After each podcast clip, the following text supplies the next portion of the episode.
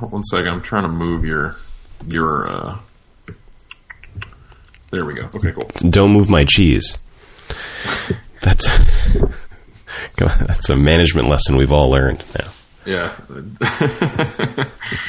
oh boy. Did you ever read that book? Um, I I own that book. Was it so? I, I think uh, somewhere around eighty-seven percent of all copies of Who Moved My Cheese were given to someone by someone else. Are you in the eighty-seven percent or in the thirteen? I don't know. I think I might be in the thirteen percent. So I don't know what that says about me as a person, but Yeah, always exceeding expectations. Kyle Daigle. yeah, yeah, or something. All right, so this was a good intro. To, we're just going to start the episode because we're not going to beat that as a charismatic opening. Okay. and plus, we rehearsed it for like four days straight. okay, so uh, this is going to be the first episode released with the two of us after after last week's awkward botch by me. So I'm gonna, Uh-oh. yeah, exactly. So first things first, uh, let's do a proper introduction. From here forward, we're gonna call this season two, at least season two of Sean's uh, uh, reign on the Ruby on Rails podcast. Uh, this is season two, episode one, and for season two, uh, Kyle Daigle will be joining me as co-host, which I'm thrilled about. Hey, Kyle, Hey, introduce yourself, sir. Hey. So uh, my is Kyle Daigle. I'm a software developer at GitHub. Uh, I've been doing Ruby on Rails for a, a fair bit of time now, and I live in Connecticut with my wife and son. You embarrass your neighbors with your productivity regularly. yes, my neighbors comment on why my office lights are on so late.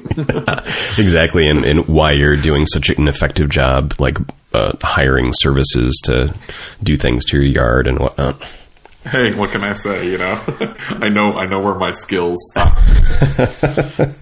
Yeah, so uh, a quick overview of why uh, why a co-host for season two. So season one of of my period on the show was all about having guests, and it was great. I think I did about 40, uh, 45 episodes or so, maybe about thirty eight different people, and it was awesome. I, I met tons of interesting people, had tons of good conversations, uh, and I enjoyed it a lot. Uh, the parts that I didn't enjoy were scheduling it every week, which was uh, uh, a little challenging sometimes. And I think I also didn't enjoy that it was difficult to go into detail on topics sort of week to week to week. Like every week was a bit like Groundhog Day, right? Starting over. And uh, so this year is, is going to be a little bit different. It's going to be easier to schedule, though Kyle and I have not made that obvious in the first week or two. And I hope that we can go deeper on topics and talk a little bit more about current events, which I think is interesting, which was a little harder to do in the uh, interview format. So there we are. The uh, the elephant in the room is is last episode, so it's it's not. I don't have it, to, uh, but it, I went into a big spiel at the beginning of our first uh, episode about how if it didn't get released, it was because Kyle was lousy. Because uh, at least twice, maybe three times before, there was an episode that didn't get released because there was something awkward that happened with the guest, usually that would have made them look not good. And uh, I didn't release those episodes and never really addressed why with the uh, with the guest. And then uh, and then last week we uh, recorded episode one of season two, and then I didn't release it. Yeah, and so when I was looking at Twitter and just like, oh, I wonder when the episode's coming out, and then it never really came out, I got really nervous. yeah, so so we so Kyle, we've got to talk about something. Uh oh. no, I totally screwed it up. So I, I, like the audio was destroyed, like was totally garbled by uh, a mistake that I made in the recording. And Oh. yeah, exactly. But I've decided that I think that that was uh, that was for the best because you were great last episode. I was not on my my A game, so so we can just chuck that one, frankly, and uh, you know redo. Okay. It's a good warm up episode. I think that that's probably better anyhow. Like you don't have your you don't have your dress rehearsal, you know, performed live in front of your audience. So Exactly. neither should we. Okay, so uh, uh, we're going to try out this format, which is we assembled a handful of topics for for the week. Uh, the basic format will be handful of news uh, items or things that we ran across this week that may not be timely to the rest of the world, but they were timely to us for whatever reason. And then hopefully, if we contribute to anything open source related or even even similar to that, then we'll we'll talk a little bit about our contributions at the end. So okay, we've got what four four topics I think that we uh, maybe five that we made note of during the week. What do you want to start with? Um, so I'd like to start with the Atom 1.0, get the buzz marketing out of the way. yeah. I, well, I agree. I actually had moved that to the top of the list after I, set, I pasted it into Slack. Awesome. Uh, so let's talk Atom. Now you're you work at GitHub, so I feel like you're you're in a unique position to talk about it. Um, yeah, so disclaimer I have nothing to do with Atom except for the fact that my employer also employs the people who work on Atom, so I don't uh, personally work on it at all. I don't know if that's a disclaimer or like a non disclaimer. I don't know. It's kind of both depending on what you're worried about. yeah, right. But uh, I have been using it for uh, a very long time, longer than it's been uh, publicly released. So I am a I am an avid user of it at least. You're a hipster avid user of Atom. Yeah, I, I knew about it before you did, so I'm just saying. I've used it since the beginning. So let's talk about for for those that don't use Atom, uh, give the give the sort of once over description of what it is.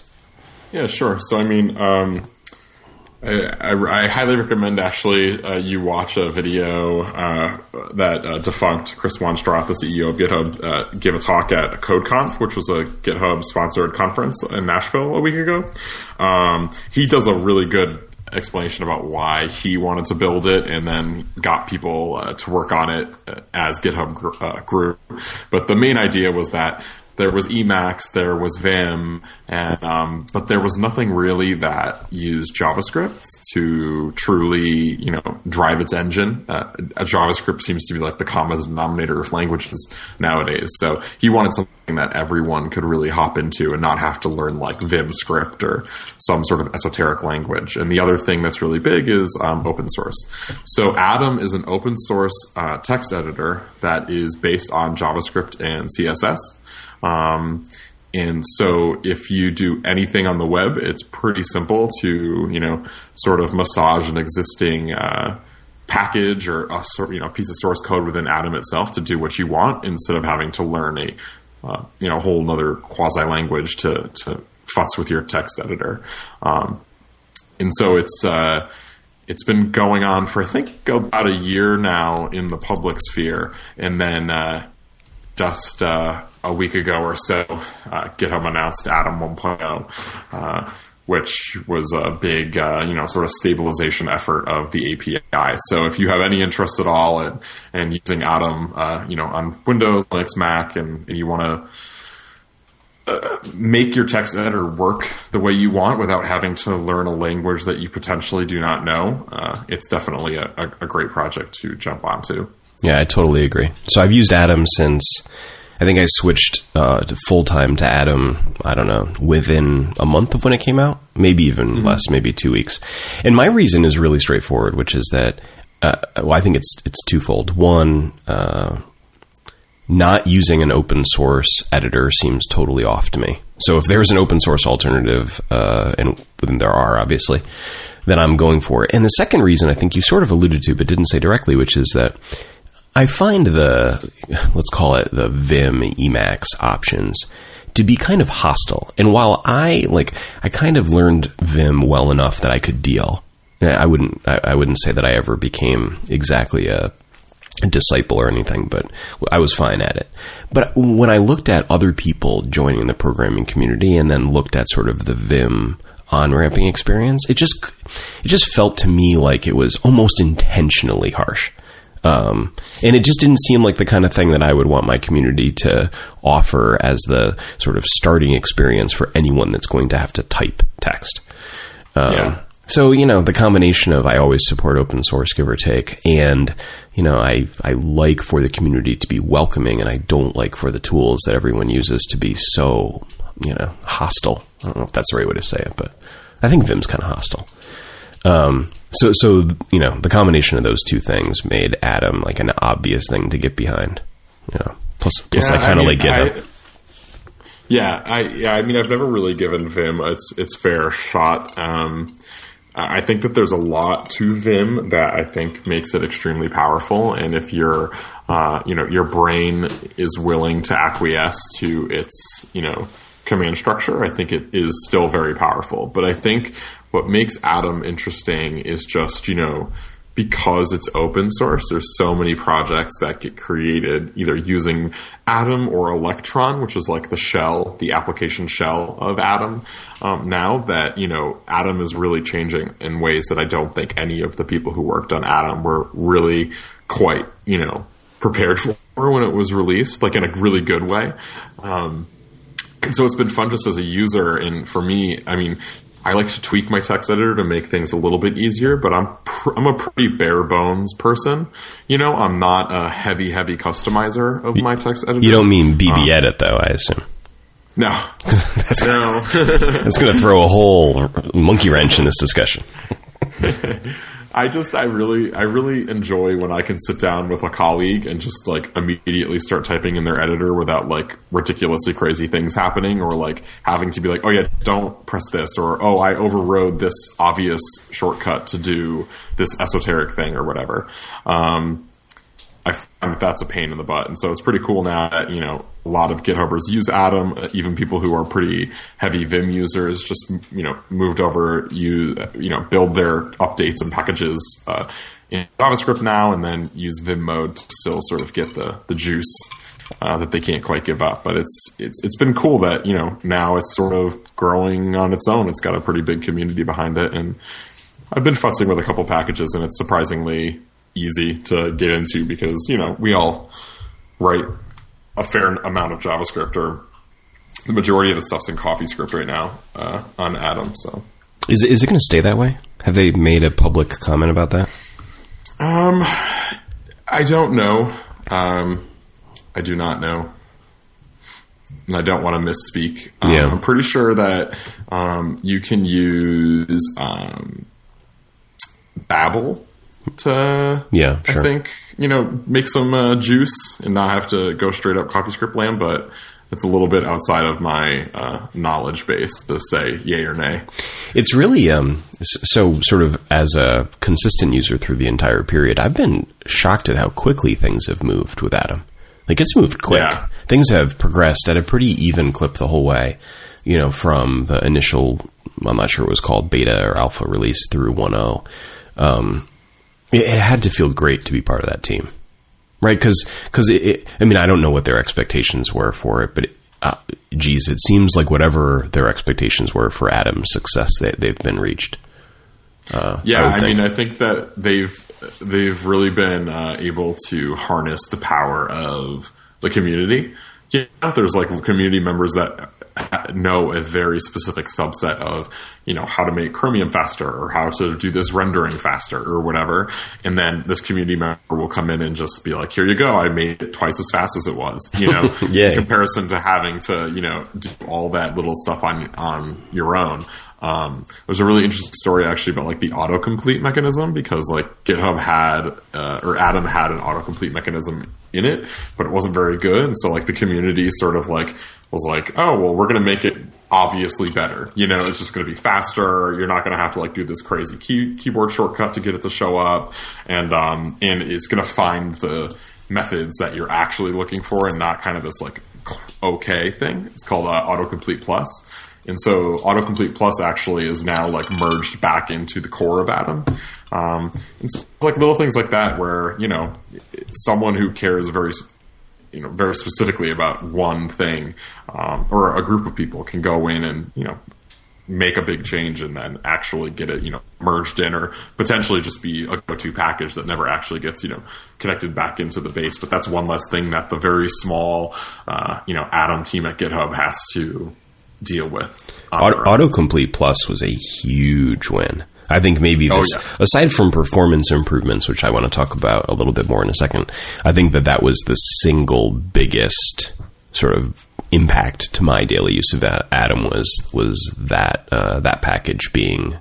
Uh, I think I used it before it was introduced back into the core, but that package existing and then coming back into the core. Yeah, I think it also kind of started to show um, you know early users like this is an IDE, like even though it's not like or it can be an IDE, I should say. Like it, Right. it doesn't have to be, but it has those hooks. Whereas I think when it first came out, it was kind of like below Sublime and features, but above like text edit. You know? Yeah, I think that that's so, fair. but I think that auto, autocomplete plus was like, no, no, no, look what you can do, and I think it spawned a bunch of you know cool new packages too. Yeah, I think that the and this will sound a, a little bit critical, but I think the big question for Atom that I hear people ask that are uh, that aren't huge fans, but I would also ask it is you know when's the performance story going to be great? It's Sure. gotten so much better because at first I think it was like maybe bad, and and now I'd say it's okay. Uh, I don't know better than okay. You know, I, good would be a stretch to me. Uh, Yeah. But o- okay, like I think file launch or opening is slow. Uh, large files it really has some trouble with. Uh, well, it doesn't even open really large files, but even kind of medium sized files it has some trouble with.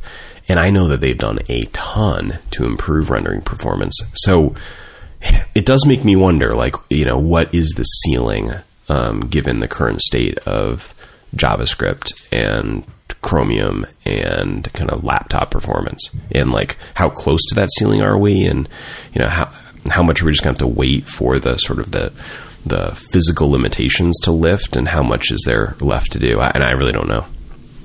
Yeah, I think that it's a kind of a.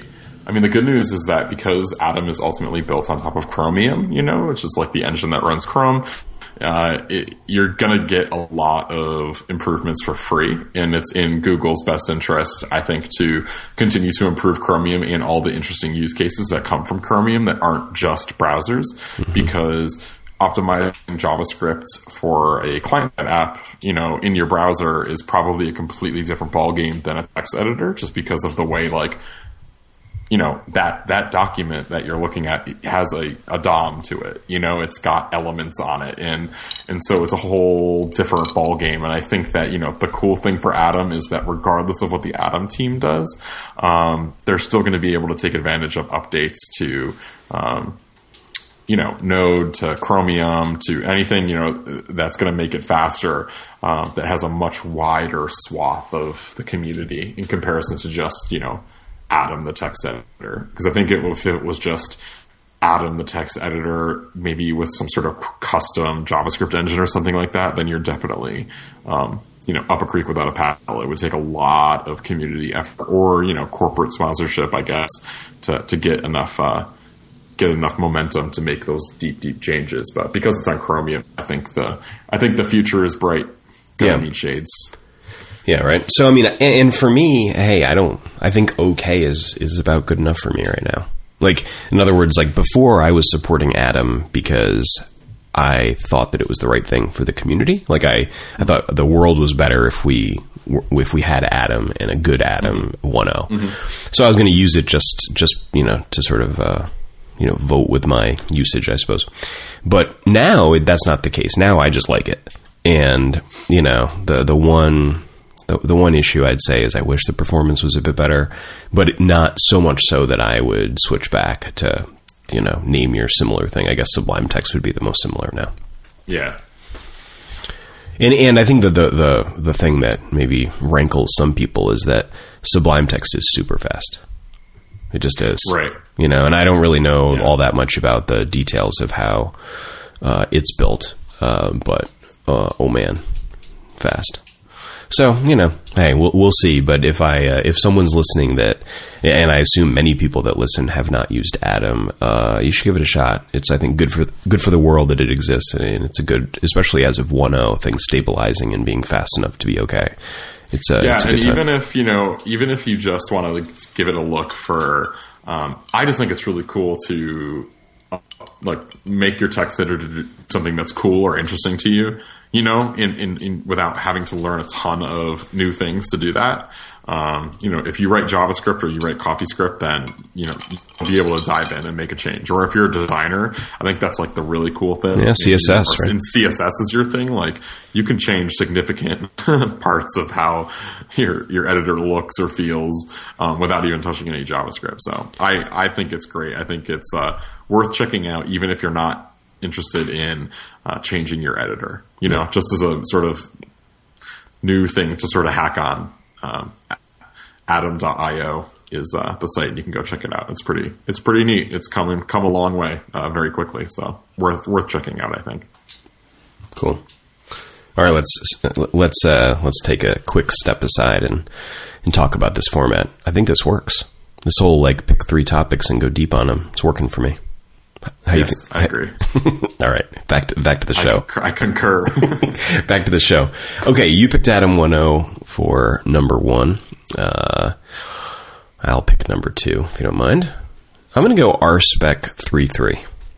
Uh, so RSpec 33 was released in the last two weeks or so. I think I've got the uh, I've got the announcement up here somewhere.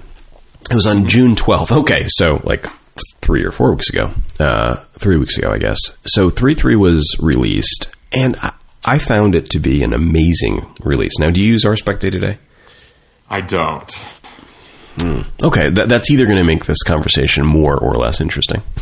no, it's going to be. I think it's going to be interesting. I mean, I have used RSpec when I used to um, consult a fair bit, um, so I'm very familiar with it, using it day to day. But right now, most of my tests are in uh, Minitest. Gotcha. So, you know, I'm not religious by any stretch on this, but I, I use RSpec when I choose, and I, you know, I don't mind using something else. Uh, I don't mind using Minitest if someone else chose, but but if I choose, I use RSpec. And one of the reasons is I just love the guy. I mean, I don't know him, but I love the work that the guy does that maintains it. Uh, Myron Marston, do you know him? I do not. He so he, he maintains RSpec, and there's a pretty decent sized team that. Uh, contributes to RSpec. So obviously, it's not just him. I think that they, so yeah, they said that there are 200 separate pull requests from 50 or just under 50 contributors for 3.3 alone. So it's a, you know, big project with lots of help, but he does a huge amount of the work and he is really good. Like committed to semantic versioning, um, which I, I like a lot. Uh, uh, focus sort of on a on a combination of new features and doing a really good job of sort of I don't know stewarding the framework in general. But anyway, so three I, I don't even though I use RSpec, I I don't like pay attention to what's being committed every day like I do some projects that I'm more deeply into. I just sort of use it right? So in my email box, or not email box, Twitter feed, I suppose, I see RSpec 3.3 was released. And, you know, given that I use it every day, I opened it up and took a look at the changes. And it was like the most bang up release I could imagine. And I have gotten daily benefit out of the features every single day since it came out, which is cool for such a mature project to have like that many notable changes, you know, this far into its existence. So, shall I pitch you on the big ones? Yeah, go for it. Okay. So, I don't. Mini Minitest may have some of these, but you can tell me. Uh, so, one thing that they added was an only failures option. So, let's say you run your entire test suite and it has 10 failures. Then, after that, you can run, uh, you know, RSpec dash dash only dash failures uh, as an option. And it will only rerun the set of uh, the set of specs that failed. So if let's say you had 10 failures, right? Uh, and you make a change and you want to see how that change, you know, addressed some of the failures from the last run, and you run it, it will only run those 10. And then, you know, you'll see you fixed one out of the 10 or whatever, and, and so on and so forth. So the next time you run dash dash only failures, it'll run just the nine, and, you know, so on until you're done. Um, super, super useful feature. Like I use it all the time now. Basically, my workflow, if I'm if I'm like working on something big, is I you know, make all the changes, do you know run the test locally on the the file that I'm working on, run my entire test suite. If anything fails, or if I'm like doing a merge and something fails or whatever, then from there forward, I run only failures until I get to zero. It's awesome, like super great workflow. Is is do there you some? find yourself? Do you find yourself ever like running? You know, running only failures. So you could get the ten failures, then you run them, and you you know go down to eight, and then five, and then zero, and then like, and then when you run again, do you find that there's like more failures, or do you find that like you never introduce more failures while trying to like whittle down your list of initial failures? Well, you know, never is strong. I- I- if it's possible to have jacked something up before, I've done it. So, like, yeah, yes, I. But I don't know. Maybe one out of twenty-five times that would happen. You know, so Interesting. uh, like clearly worth it if I was to compare going the only failures option versus you know running the whole, the whole thing. I guess uh, again and again. Oh, I, would- I saved. I, I bet I saved like an hour a week or something, Yeah, that makes sense. uh, which is like that's a lot. Yeah. Uh, So do you use guard or something to run this, or do you just do it strictly by the command line? I do not use guard. I have I, I, guard is on a list of things. This would be a fun list to to discuss someday, but it's on the list of things that I have tried many times and never stuck to. Like like running at five in the morning. running at five in the morning or guard have something in common.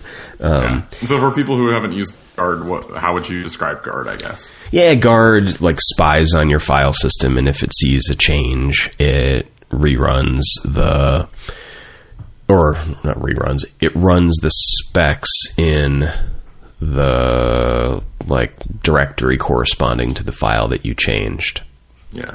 Basically and then you know has that that's like the default feature set and then of course does a million other things related to easy spec running if you want it to Yeah. Yeah. did i get that right Yeah, yeah, yeah, yeah. I, I in in my day to day, I generally am running like a test at a time. um, right yeah me too uh, you know, my tests run super slow, and so it's uh, it's not really tenable to you know even run like an entire file at times, which isn't great. But You said that like a as a of the matter. Is that like a point of pride that you run your test slow, or like- it, sounded No, to me like it, like it's- like like you know I cook slow. I cook my pork slow. No, it's like feigned defense, you know, where it's where I am like it's kind of slow. I know that's bad, but it's what it is. What it is right now, Right. And so most of the time, it's you know relying on CI to catch the bigger failures. And so um, sometimes I'll, I'll use guard and I'll focus on like a test or a subset of tests that I think are related to what I'm working on. Um, but again, that's not always uh, excellent. So this is this is a pretty interesting feature. I do not know if this is something that, that's baked with mini tests. I've never used it, but that doesn't mean that it doesn't exist. So Right. um, this is this is pretty cool. One one meta note now that we've talked about the only failures option on uh, you know this RSpec 3.3. This is a really good change log, like this blog post. Oh, it's in, this is like Myron This is at, at his best. This is how he does things. Like every communication is like this. It's great. Yeah, it's really it's really great because it's it's uh, like the technical writing usually either spends way too much time talking about how things used to work, uh, you know, or uh, way too little time talking about why you should care. like this thing happened, we now you can use this thing, and like they just you know suppose you know exactly how valuable that is but it's pretty neat that a lot of these you know have a, a very clear either this is the technical reason we added this or you know it used to work like this now it works like that and so let us show you why that is valuable That's, this is this is pretty excellent So Yeah. it's definitely worth taking a look even if you don't use RSpec just to get an idea of how to write a public uh, change log I think Yeah, totally agree. Like I think the first example in the changes, and this is going to be my second feature I like a lot, uh, is a great example of the writing you're talking about. So the way that he describes the changes, unique IDs for every example and example group. Who says historically RSpec examples have been identified primar- primarily by file location, and then he gives an example. So I have had I, I have this issue that he's describing all the time, which is I have a shared set of examples, like you know examples for uh, polymorphic type or duck type, you know uh, X, and then I include those into the spec, and then you know anything that has that behavior that has like the the module mixed in, then we'll get like a bunch of tests that tested it it you know behaves like things that have that module should behave. which is great. I think that's like a I really like that approach to to testing features that are composed in. But it totally screwed up your ability to run one test at a time, or not one test at a time, but a specific test because Right. you know, then when it when it thought line 23 or when it looked up line 23, it would look it up in the context of the expanded um, spec, including the examples that you had, you know included in. So the feature that they added was to like ID the sequentially the examples. So you could say like the second, you know, you can read the blog post for the Yep. details here, but the, the second spec in the first group. Oh man, is that a great feature? Like such a, you know, you know that the people that are working on RSpec use RSpec because of this feature. Because it's the sort of thing that would be hard to describe as being important until you need it day to day, and then it's like super important. So, and Minitest I do, do not believe has this because I've, I've chatted with someone else about it. Yeah, no, usually it's either, you know, uh, by test name um, or whatever. But yeah, no, this this isn't uh, applicable for us. Yeah. All right. So the the last one that, and you can read the blog post for like the ten features that he outlines. But the the third one that I wanted to mention that I love because I don't think that we see enough of this sort of feature in projects is is the bisect feature. So if you search for bisect, you'll see it. So here's the deal: you've got a uh, you run your whole suite of tests. You see an error in that depends on ordering, right? So like sometimes the a test fails, sometimes it doesn't. It depends on the the order that the tests were run.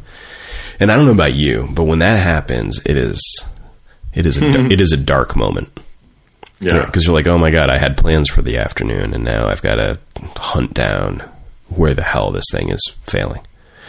So, uh, what bisect does, you just pass d- dash dash bisect, and it narrows down the order into like a minimal reproduction case to say, okay, here is, uh, you know, here is an order that fails uh, and it and it does it by like recursively going through the uh, uh, different orders to find ones that fail in a in a you know the most efficient way that, that it can do it. What a great feature! yeah, no, that is great. I like that a lot. And I, I don't I, like. I feel like I, I I feel like computers are. This is like using computers for what they're good for, which is just Right. being you know able to do ridiculous amounts of work the same you know with the same degree of ease as a little bit of work. And uh, you know, I don't think enough. Pro- like, I don't think enough of my projects do something like this, where I'm like, okay, what is a computer good at? What can I like? What would sound ridiculous to do unless you had the ability to just unleash the hounds on something? And Right. uh, anyways, love it. Love the feature. Awesome. Now, since it came out, I've only had one instance of an ordering bug, which is funny given that it, Well, that's a good thing. Don't be upset. I'm like, I'm, uh, this is my vaccine, I guess. exactly. Against ordering prepared books. for it. It doesn't happen. Yeah. So, anyways, okay, uh, I'll I'll close off this one by saying uh, uh, that RSpec is is alive and well, and three three I think is an awesome release, and I'm going to echo what Kyle said, which is if if nothing else, even if you're like the the most devoted Minitest user ever, check out this uh, RSpec three three has been released blog post for how to do it. Right, this is how to do it. All right. Before the next uh, topic, we should do our sponsor for today. Yep. Mm-hmm. Now, it's one of the two sponsors from last week. the, the the sponsors that will never hear the light of day. It's funny to me. Okay, so sponsor for today is is CodeShip, our uh, most frequent sponsor on the show, and I've got a good CodeShip story that relates to our next topic. Uh, coincidentally. Okay, CodeShip. So CodeShip is a hosted continuous delivery service focusing on speed, security, and customizability. You can set up uh, your CI uh, workflow with CodeShip in a matter of seconds and automatically deploy when your tests have passed. CodeShip supports GitHub and uh, Bitbucket. Am I allowed to say that now that you're on the show? Oh, definitely. Okay, so it supports both. uh, you can get started with CodeShip's free plan today, uh, and if you visit CodeShip.com slash five by five Ruby, you'll get twenty percent off any plan for the next three months. Uh, again, five by five Ruby is both the uh, code and the, uh, the path off of CodeShip.com to uh, to get that deal. so, want to hear my CodeShip story that relates to to this Yes, next topic? please. Okay. So I like CodeShip. I've uh, I've used them as my CI solution uh, for a while, maybe a year, and uh, am a paying customer uh, in, in in spite of being sponsored by them. And uh, uh, anyhow, so I use them. Uh, I think to like a medium degree of complexity. I think people do all sorts of interesting workflow things, and I think a lot of people use it in the most basic way possible, and I'm somewhere in between here and there. But our next topic is about uh, building API documentation. And uh, I won't go into the CodeShip part of the story to begin with, but CodeShip ended up being like a key player in how, on a project I'm working on right now, we went about building our API documentation as part of the CI process, which I think is Oh, interesting. super great. Yeah. So before I dive into that, tell me about. So you work on you work on the API team at GitHub. I do. I work on the platform team at GitHub, which uh, includes uh, the API, um, the GitHub API, and our webhooks and services. So anything that um, you know, something happens on GitHub.com, and uh, we send a notification to chat. That that's uh, our team as well. Oh, so this is interesting in two ways then, because for one, uh, the work you do has sort of API documentation impli- implications, and Yep. CodeShip is like the like one of the you know obvious examples of someone that consumes the hell out of the work that you do every day. Yeah, exactly. So t- tell me about your approach, uh, either at GitHub or in general, to um, to the problem of how the heck do we document this API in a way that's going to be accurate and clear? Because you know, I think both of those are big challenges. Yeah. Um, so, I mean, at GitHub, we uh, use a sort of quasi homebrewed system to document changes. Uh, so, we use uh, Nanoc, which is like an old school, oldish school Ruby library that ultimately builds um, all of these markdown files with some Ruby sort of included in them uh, out to HTML. And then we just serve HTML. Um, using uh, GitHub pages. Uh, so it's pretty boring in general. Um, it's open source, and so the cool thing is that there are a lot of cases where, um, you know, just sort of normal GitHub users uh, can go in and when they see a problem with the docs, they can just go in and it's really simple because they just, you know, pull this repository down, it's markdown files, and they can, you know, make the change themselves and then we'll merge it in. So that's sort of like the first part. The the kind of bummer about that is that it is a completely manual process. When we make a change to an API or if we add a new API, um, those docs aren't automatically generated. Um, and so there's a couple reasons why that's a bummer. the first, the most obvious one is that it takes human time to document things, uh, and so that slows things down quite a bit. Uh, Or, or the introduce humans, or the humans don't take time to document. yeah, or, or, or exactly, or it just doesn't get documented. Um, I Right. can say pretty safely at GitHub that that rarely happens, but um, only because we also cheat a little bit and we have some great people who only do documentation. So um, I do write docs when I create APIs, so it's not like a throw it over the wall situation at all. But there's some people who are real professionals at writing these docs and can help you know us software developers really uh, get them get it get it a little bit better. But I think that we would definitely. Uh, well, I don't want to speak for anyone. I think I think it would definitely do a service to move to uh, a more automated, you know, method of uh, documentation. I think that it's a lot more difficult if you're not in a greenfield project. Um, but maybe that's not entirely true. Uh, just generally speaking, I think there's a huge cost up front to move to an automated solution if you're not deciding, hey, we're going to build this new thing and let's document it the right way. Let's use this automatic automatic generation tool. Um, so, I mean, I uh, I think though I will say while I think documenting the sort of ins and outs of, hey, you know, what parameters can I pass to this API is important. I think still that the biggest problem with most APIs is a lack of architecture um, documentation. Just sort of like, so you want to do this like generally accepted uh, thing with our API. You know, what's the order of the calls? How should you Right. respond through those calls? That is sort of rarely written about, uh, in my uh, opinion, and I think that's the secret sauce to API documentation. Um, because you can manually build all your docs, it'll just take a ton of time. But writing that really in depth, you know, here's a use case, here's how you use our API to you do that use case. Um, there's not a ton of people that do that particularly well. So it'd be nice to get rid of that first part of API documentation, which is just the nuts and bolts.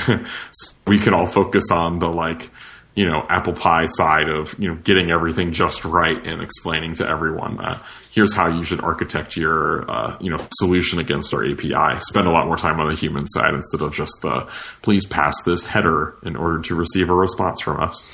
So I have an interesting, I have a good story that exactly sort of illustrates the point you just made. That that happened like I don't know, ten days ago.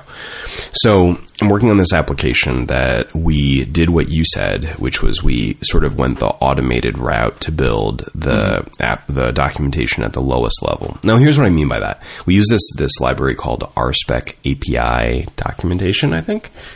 But Okay. Look for the name while I'm talking uh, yeah, rspec underscore API underscore documentation. And the gist of it's pretty simple. It, it's like a, I guess, a DSL for uh, describing requests and providing some like metadata about the requests. And then it uh, runs those as so it's it's you know it's in RSpec so it's running specs to make sure that what that what you're describing actually works you know like like it actually sends what you said and it you know receives um, something that that you know contains what you thought and has the status that you expected etc um, so that's cool. In other words, like that. So therefore, you know that whatever is documented actually works on whatever system, or you know whatever version of the app is being built at the time. And then the second thing it does is it generates the static files too, as sort of a byproduct of that process. Um, so then we'll get back to this part of the story with CI, but you can imagine. So like step one is you you just run them as specs and say, okay, like is my API behaving in the way that I expect. And then step two is you say, okay, yes, it is. Now I'm going to generate um, static files that represent everything.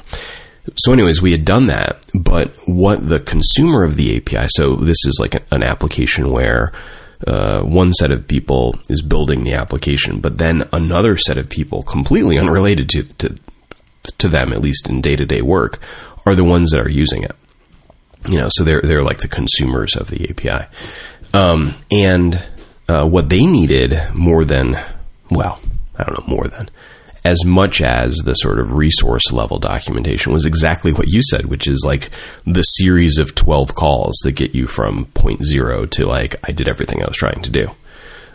right. And what I did, which which is uh, kind of a crappy answer to your point, is I wrote an integration test in Ruby that just Okay. like one test that did this probably literally 20 different things that, that they needed to do to get from where they started to where they wanted to go. But Ruby is so easy to read um, that I just sent the spec. Like I just said, here here is an example. This pa- like I like this is running on staging right now and works, and just follow that, looking up the individual uh, documentation for the resources that it references. And you know, like there are two ways of looking at it. One was they were over the moon. Like I got three emails saying thank you so much for doing that because that like really saved the day. like otherwise we don't know what the heck to do. Um, but the other way of looking at it is like really I actually just emailed the Ruby RSpec file and said you know follow the follow the list of comments basically. Really, it's kind of kind of lousy. Yeah. yeah, no, I mean, I mean, you know, I think that it's, it, it, I think it's really funny because like we spend so much time getting just the, the human, what am I trying to say? Getting API documentation uh, in a human format that is ultimately just a repre- representation of what the machine expects. You know, it's just like, Yep. you know, use these parameters. They should be strings. They should be this long or whatever. But I think that at the end of the day, you know, we're like barely surpassing SOAP, you know, or like one of the many uh, situations where it's like, here, download this thing and load it into your, you know, code editor or your browser or into your, you know, client tool. And we'll just make sure that what you're doing is right. You know, I think that like, we haven't come that far in API land. Uh, besides, you know, making uh, API docs like have code side by side to the description of you know what it is trying to do.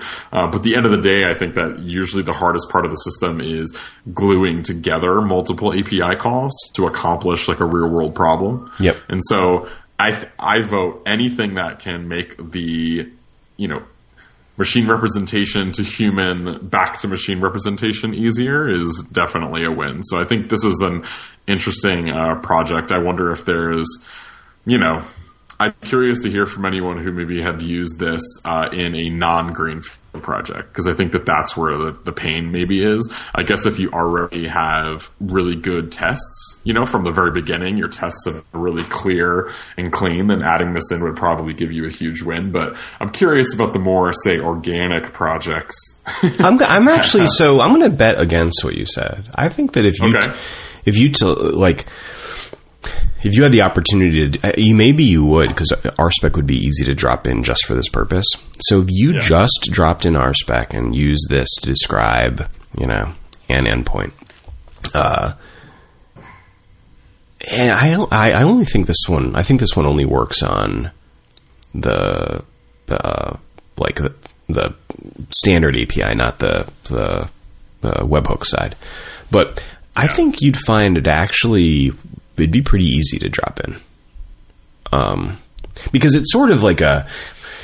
I, I mean, no matter what exists under the hood, I mean, you're ab- above the waterline of your API. It just is an API, right? And that's what this is interacting with. So I don't know. I mean, I it'd be an interesting thing to test. I think I think you may find. I think that actually you'd find th- that part to be fine, but I think you'd find that that the project doesn't totally answer the question. At least I haven't found that it does yet. Although this could be my lack of experience with it. That it doesn't answer the question: How do I sort of document the series of steps and their rationale that that are required? yeah, that's fair. Uh, so here's the CodeShip story uh, with it. Uh, so here's here like the process that we're using to actually build the documentation on this project. I think is great. So here, here's what we do: you develop the the documentation, you know, normally just as as these specs as part of the project, and then uh, all you do is is commit them in, and then our CI process will run all the tests, which include the tests related to the documentation, which I still think is the greatest thing ever. And then when they're successful, uh, then let me think about the exact workflow. Yeah. So at that point, what CodeShip does is it runs the uh, it runs the command to build the um, documentation, the static files. It then because those are not built by default for like the developer doesn't have to worry about that at all. And in fact, that whole directory is is git ignored. So like you don't even like we're, we're not dealing with these you know all these static files in the repository in general. But what CodeShip does is we have it so that it runs the uh, or it, it checks out a branch, a separate branch, and then runs the command to generate all of the static files for the API docs, and then force adds them into the repository, and then commits that to GitHub on a branch that's like the you know including documentation branch, and then Okay. we push that to GitHub, and then when that hits GitHub, then the CI server says, "Okay, I not only have like a all green project, but I also have all the docs built," and then it takes that and spits it to staging and production, Interesting. which I think is super great. Yeah, yeah. Yeah, no, I think that's definitely the way to do it. If you're going to do it, doing it in your C, like building docs in your CI is definitely the way to go. Yeah, so it was like the combination of like RSpec plus GitHub plus CodeShip. I was like, yeah, and that'd be a really interesting uh, workflow if you have an open source project and you use something like this, or you build it, uh, you know, which I'm sure is sort of how a part of this came out with, like you know, the relish docs and everything or whatever. Um, but you know, to be able to say build you know, build your docs, commit them to the GitHub Pages branch or like whatever branch you choose for that, and then uh, you know let those docs be like auto, you know, auto served back for GitHub Pages for a GitHub Pages site for your project or whatever. Right. Since you know that's that's all sort of baked into. Um, yeah, that's really interesting. I like that a lot. yeah, like I don't, I don't generally, I, generally don't like nail those DevOpsy sort of things. So I was pretty proud of this one. I was like, well, this one's good. It only takes one. yeah, yeah, right. Yeah, I've got a string of like 80 examples of poor execution on this particular topic, but but one recent one that's really good. so Perfect. I'll take it. Yeah. All right. So anyhow, let's uh, recap that topic. So RSpec API documentation to take a look, and then check out CodeShip on. Like I think that it'd be easy to use CodeShip and have no idea that that would be very easy to do. Oh yeah, definitely. Um, I've used CodeShip a ton and I love it. So, anyhow, uh, so we're about 50 minutes in. I think we've got time for our open source contribution notes before we uh, call it a night. What do you think? Okay, awesome. All right, you go first. Uh, Yeah, so uh, what I've been working on, um, which is a pretty small change but still pretty awesome, is uh, um, updating a package uh, for Atom. So if you go to github.com slash um, Atom slash open dash on dash GitHub, um, this package is auto shipped with. Um, Atom, I believe, and it allows you to basically, you know, look at any selection or any line and open it on a GitHub website or open up to Blame or to history or anything like that. So in my workflow, the main thing I do is uh, at GitHub when we write uh, pull requests or pull request comments, we frequently reference code. And one of the things that is uh, sort of a problem with that is if you reference code using the branch, then as that using the branch name as part of the URL, which is sort of the automatic way if you're using the GitHub.com, you know, site. Uh, whenever you go to that URL in the future, chances are, if you're looking at specific lines, those lines will have moved because you're referencing a branch instead of the actual SHA.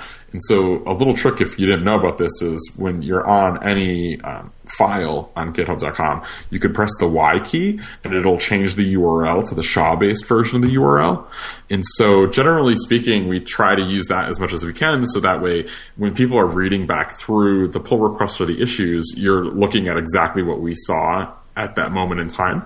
And so, I'm trying to update that package um, to use that SHA based representation of the URL instead of using branch name. Um, so instead of it being sort of uh, through a reference, we're going to look at the uh, that exact version, that one snapshot in time, uh, anytime I paste that uh, URL to someone else. And so um, luckily I can cheat a little bit and work on that and um, you know the maintainers also work at the same company that I do, Right. And so I can be like, hey, does this look good, or what changes need to be done? And so, uh, luckily, the Daniel who's on the Atom team um, has been sort of working with me to hopefully change the default functionality of that. But um, again, that's a really small change and really my first true foray into Atom's packaging, uh, besides just sort of hacking on things that never ship. Um, and so it's it was pretty fun to just sort of jump in there. Um, there's a bunch of those types of packages uh, that ship with Atom, and so I would recommend if any of that stuff bugs you and it's in the Atom org on GitHub.com, uh, just submit a pull request and, and make the change that you want, or at least suggest the change, and then people can come in and comment and, and, and make you know make their make their point known. Uh, so hopefully that'll get merged this week, and then it'll go out with the next. I think the next version of Atom, since it's part of the core project. But yeah, it's a very small change, I think, but still, I think it's going to improve my life a ton, uh, even though it's probably like, you know, 10 lines of code or something. yeah, but 10 lines of, of CoffeeScript when you don't generally write uh, CoffeeScript for sort of public consumption, that's a that's like a 500 lines of Ruby code. Maybe. I had you on mute. I said the most unbelievably insightful thing, and it, I was gonna say it's lost. crickets. we'll just put Yeah. four seconds of crickets in. So, uh, ten lines of I was saying ten lines of CoffeeScript code is like the equivalent of you know two hundred lines of Ruby code, though. yeah, I was gonna say it's at least 200 lines. So Yeah. Well, I think that that uh, the thing I like about that uh, contribution, aside that uh, from the fact that it relates directly to our uh, first topic, is that uh, it's really like a practical fix to something that absolutely everyone should care about. Um, so I like it a lot. Yeah, I'm all for. I mean, I'm not a huge um, open source contributor. You know, I, I don't. I don't think I have a ton of time to really shepherd an entire project across the finish line, and so most of my contributions are these very sniper style. You know, this thing bugs me, or this is an actual bug, and here I fixed it. You know, and then I submit the PR, and so most of my open source is sort of spread out over a ton of different projects instead of me really diving into a single one. Yeah, I think that, I mean, one's approach to open source. Uh, my take is that as long as your first instinct when you see something in a project you use is to say, "Can I help?" Like, like, can I help Yeah. fix this thing that I just had a thought about? As long as that's your instinct and like you you make motions in that direction, that that's what uh, I hope for people to do. You know, that that's much more important than someone writing the next RSpec. Yeah, but I think that I do think too, though, that um, the the project does have a big say in that. You know, if the documentation is clear, if it says like the how and the why you should, uh, you know, go about making the changes that you want to make, uh, it makes a big difference because it allows someone like me, or honestly, someone who doesn't have a ton of programming experience, to hop into a project and make a small change. You know, and and be received in a gracious manner, even if the change will never get merged. You know that that's a huge difference compared to projects that really want a few big contributors. Uh, you know that mainly are going to focus on that project, or at least you know really going to dive in on that project. Uh, and so I think it's interesting too to see you know how a project's documented. Are there scripts that can automatically bootstrap your environment? Like things like that go a long way to allowing me or you know other people who prefer to just hop around and, and make that one quick change. Uh, you know to actually get that change in instead of just maybe opening an issue or doing nothing or just going to complain on Twitter or whatever. Right. Um, Yeah, and I, I think you said the key things. So, one, is it easy to get the environment set up? Two, that should be yes for most things, but anyhow. So, that's one. Two, is the test suite good? Um, and like currently passing and like everyone counts Yeah. on it. And three, are the people not jerks? Like, right. if those three things are true, then, you know, it's pretty easy to get contributions and man, it helps a lot. If any of those three break though, yikes, Yeah. not so good. You're totally right. All right, I had two interesting contributions this past uh, week or two. Um, so the first one I thought was fun because it, I fixed it on leap second day and it related to time zones completely co- coincidentally. But you know, I felt like it was a good. Uh, I don't know. it was symbolic. Um, so have you ever used the gem ice cube, like ice underscore cube? I don't think so. Is it like Timecop? Uh, Maybe. Mm. no. So Timecop is like like monkey patching time. Like it's monkey patching time for testing, right? yeah. Yeah. So that's Timecop. Ice cube is uh, a uh, like a way to describe schedules. Oh, okay. Yeah, super super helpful. So like if you have anything that where where you need the ability to define like take user input and have it represent sort of the parameters for some sort of recurring schedule and then on that schedule do something. IceCube is a super super helpful library that like makes that easy. So, one of its features is that it um, it allow it reads from and writes to iCal, which is also super cool because there are a bunch of libraries that do that too. So, like there are JavaScript libraries that'll have like a nice, you know, recurrence definition wizard or little widget, and then Sure. spits out iCal right as its like serialization format, I guess. And then you can read from that or write to that as your like serialization format, um, which is which is awesome. Like I think it's a great feature. It's exactly what you need if you if you're dealing with this sort of thing. But it had a bug related to uh, time zones. Shocker.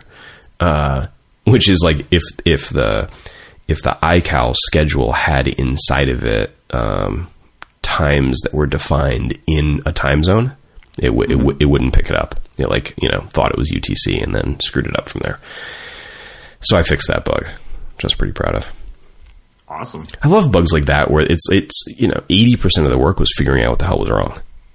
Right, right, right. You know, like I have no idea how this works. I'm like, wow, why is this? You know, why why are my schedules all wrong? And what the hell is iCal? And uh, but I knew what iCal was, but I didn't know much about the format.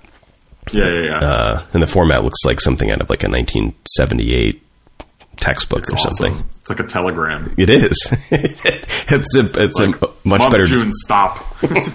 It is. It's a better description than I would have come up with. so, uh, uh, so anyways, I fixed that one, and then in the process of that, I, I ran the test suite, and it had a, a failing test.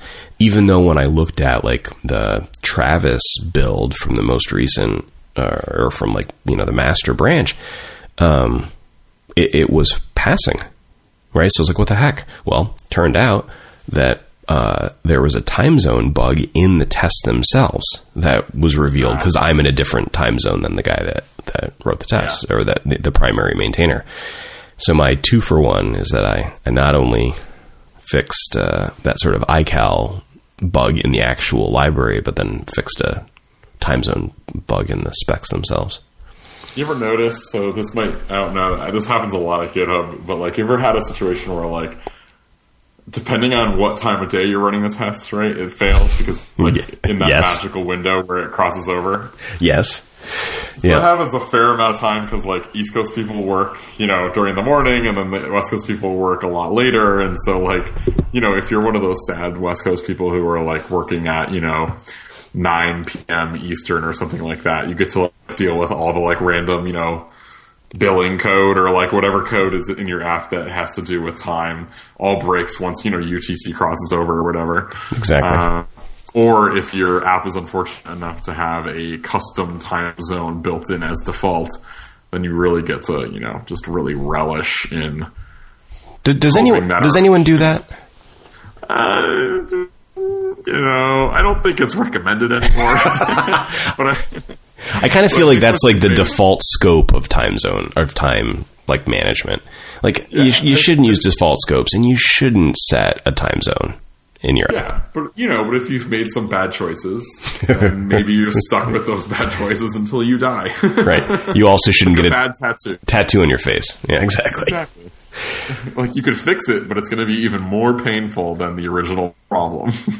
My like uh my superstition about that is that I try to never have the time zone that is that a test is in be the time zone that I am in. Like it's unclear if this actually solves some subset of the problems, but I think it does. Like in that like I'm like okay. If it's possible that like my system's time zone could leak in here, I'm, I'm totally like, there's no reason it should, but I'm like I, I, I'm going to always set it in some other weird place just so that that couldn't be it. right. Um, probably doesn't matter, but But it makes you feel better. It, oh, it definitely does. Yeah. See, there you go. So my second open source contribution, I'm proud of this one, which is why I'm going to mention it. Is I I finished getting polymorphic support into JSON API resources. Uh, I know. Well, I didn't start it, so someone else wrote the initial implementation. You know, I'm gonna. There's a possibility that the guy that wrote it may be like. Like I, I could imagine a world where he'd find the, the following offensive, but I don't think he will.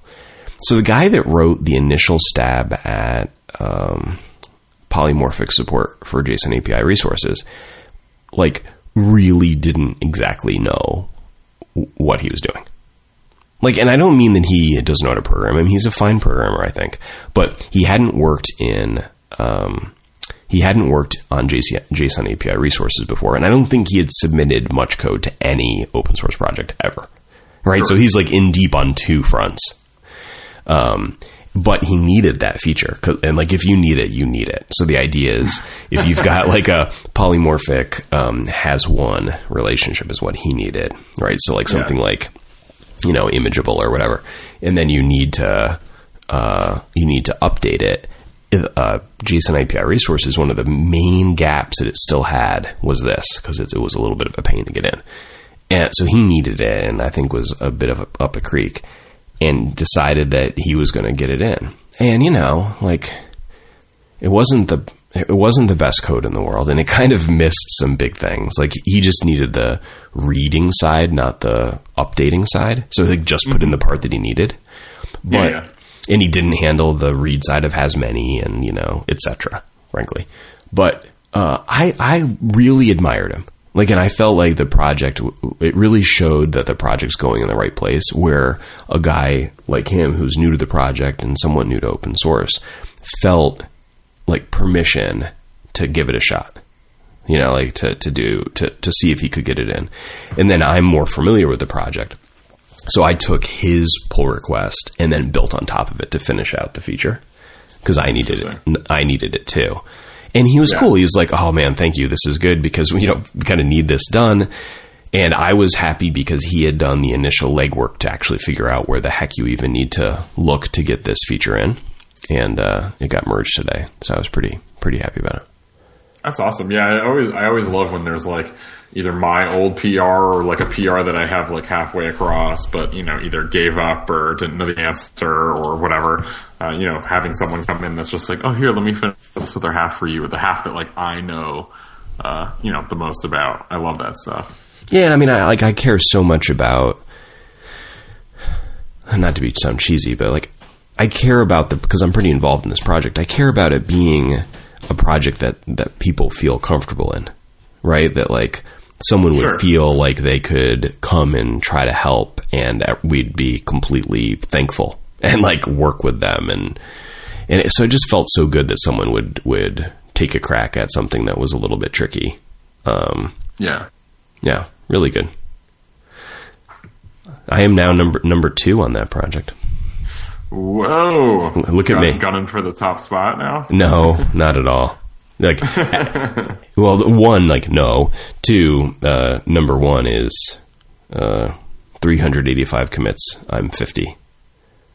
So it's not really that close. It's like an order of magnitude. and Larry Gebhardt, the guy that's number one, I mean, he's he's basically written the whole thing. Yeah. Yeah, I just I help out, help out, you know, basically I've got a big project that's on it. I decided back on when JSON API was on RC2 that I was was betting on it and and decided therefore I'd bet on this as my like Rails related project to make it easier. So since I've got a decent sized project on it, anytime I come up come across anything that is broken or missing, I just do it. So, uh, but but that's nothing compared to what he's done, which is like you know push the whole thing for yeah, a year, a year and a half or whatever. right. So, anyways, that was my open source week this week. Awesome. Yeah, I'm hoping that uh, this can keep going on a regular tilt and maybe hear what uh, some other people are doing if if any of the stuff that we're working on uh, inspires folks to go out and do something small. Yeah, or big. You know, write a whole library maybe, but you know, small stuff is cool too. Yeah, I mean, I so I'll just appeal directly. If whoever is listening, I don't care where you are in your development um, sort of experience, and a lot of people that listen, I'd say, are beginners to intermediates, or maybe maybe like early intermediate. Um, like, uh, just give it a shot. You'll you'll feel good about it, and everyone else will appreciate it too. So, definitely. Well, that's our episode. Um, what do you think about this format? I loved it last week, and I love it this week. well, we kind of, we kind of did it. We kind of did it this week. I think the whole way. uh, I think yeah, it, no, I think it's good. Yeah, and I'd, I'd love to hear. Uh, you know, if there are more topics that people would like to, uh, you know, hear about or dive into. I think it'll be I think it'll be good. Oh, yeah. Bring some subject uh, matter experts in every once in a while. Yeah, good point. So uh, here's our method. So we have a Slack uh, channel, which is Kyle and I talking, and we are pasting in possible show topics during the week, right? Just like paste the link in or whatever. So if anyone has a topic that you're interested in us covering, just tweet at us, either one of us or or the show for that matter, uh, and we'll just add it into the Slack channel. And if, it's uh, you know seems interesting and, and timely, then we'll uh, we'll cover it. Yep. What'd you think of that uh, uh, U.S. Women's World Cup victory tonight? You know, it was pretty great to watch. Um, Right? a little anticlimactic at some points, but the, it was fun to watch, and they uh, they kept playing hard through the whole game, which was awesome. I just like watching women's soccer. It, uh, I'm not a huge soccer or football fan, but man, it's uh, I.